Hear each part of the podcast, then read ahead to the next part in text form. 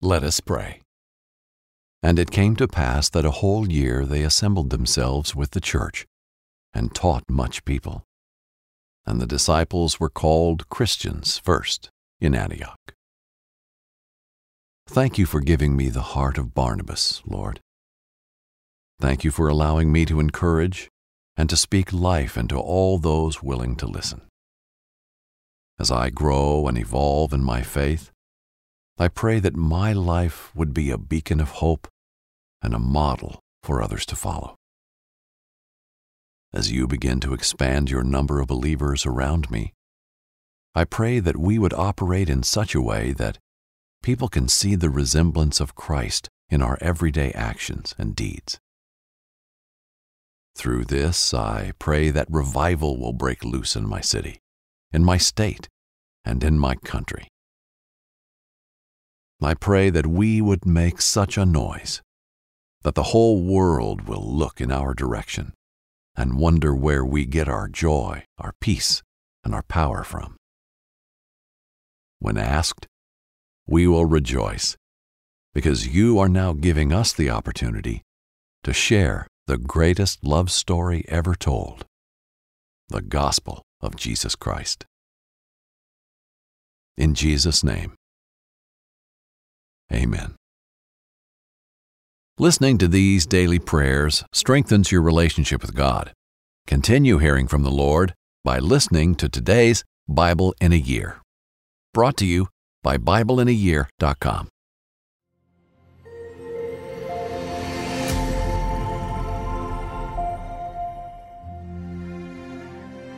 Little Christs. In our last story, Peter discovered that the kingdom of God was expanding to more than just the Jews. Through his interactions with Cornelius, Peter began to learn that God was going to extend his reach to all the nations. Now we see the church expand and grow despite persecution. Everywhere the family of God goes, positive change follows. And the believers begin to create a reputation that would echo thousands of years into the future. Welcome to the Bible in a Year podcast. I'm Jack Graham. In our last episode, we heard how God showed Peter that the gospel of Jesus Christ is meant for everyone, all nations, not just the Jewish people, but people everywhere. Peter then shared the gospel with the household of a Roman centurion named Cornelius, and his whole family came to faith in Christ. The good news of Jesus was beginning to spread beyond the Jewish world and Jerusalem, and now the Word of God is moving throughout the earth. Today, we'll hear how more non Jews around the world began to embrace the gospel. And as the church grew, Barnabas was sent to Antioch to strengthen and encourage the new believers. So let's listen now to today's reading from the exciting book of Acts. The heavy clanging of chains echoed through the streets of Jerusalem. Believers in Jesus were rounded up like cattle and thrown into prison for their faith. Soon the jail cells were overflowing with people singing psalms and praises to God. So the violence increased. Men were fed to lions, and women were ripped away from their children. Whoever did not receive a beating received humiliation. So the people of God scattered to the outer regions of the Roman Empire. Believers in Jesus fled to Cyprus and Antioch for safe haven. Before, the word was only preached to the Jews, but now there were rumblings of the revival erupting forth from the Hellenists, who were Jewish Greeks. So many started coming to know Jesus that the apostles sent Barnabas to go and lead them. They needed someone rational yet caring. They needed a man strong enough to lead but gentle enough to comfort others. Barnabas was all of these things and more.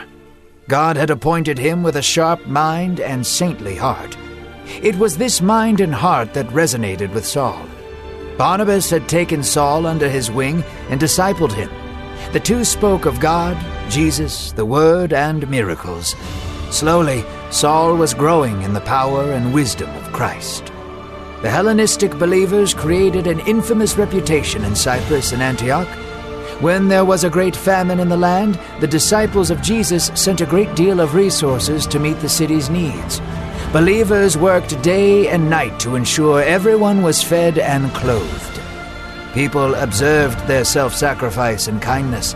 They saw thousands of people being fed and hundreds of people being healed. The Gentiles noticed that there was something strange about them.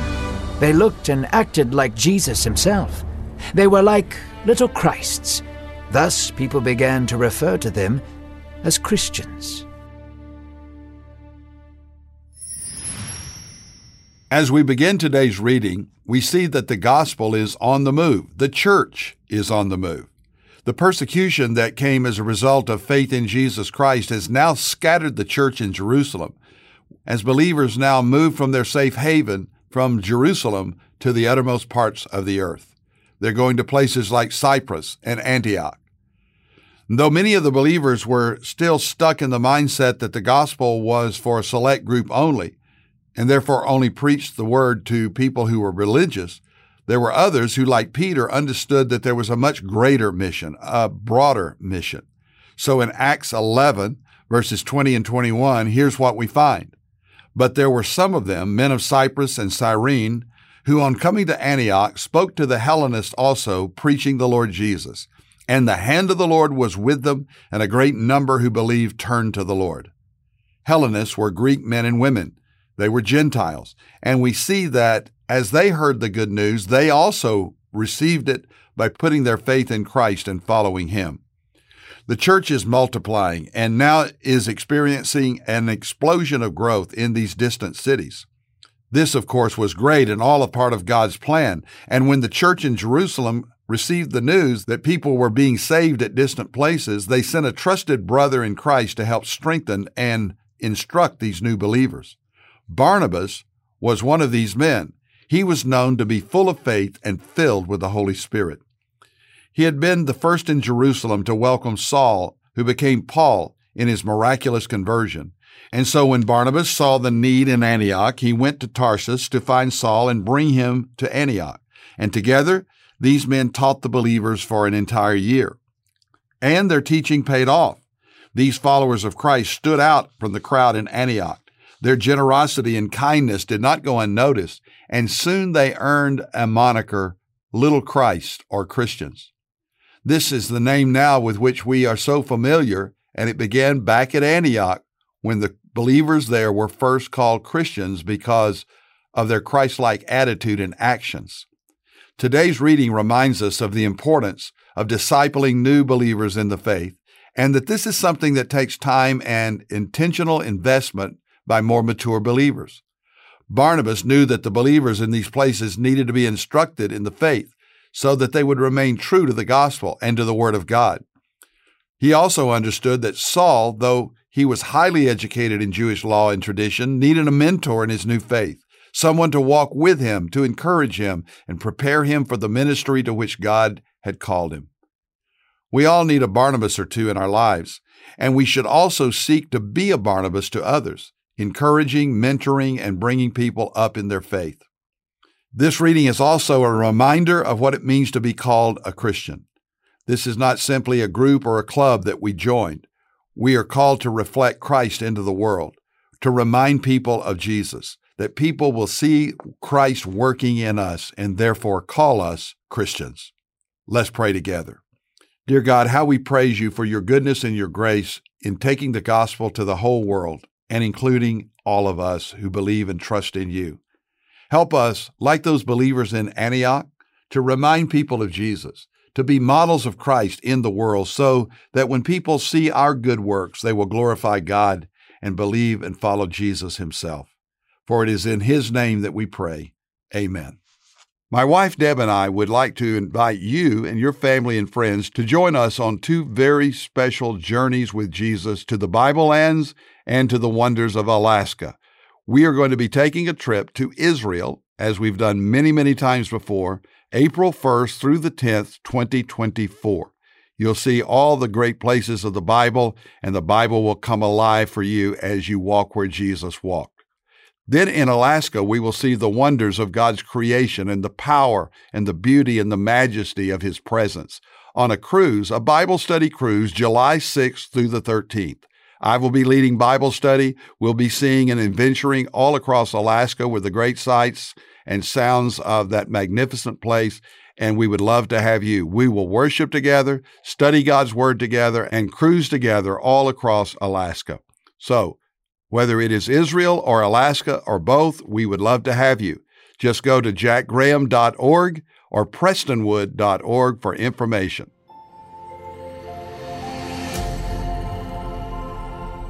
This episode is sponsored by Medishare, an innovative healthcare solution for Christians to save money without sacrificing quality.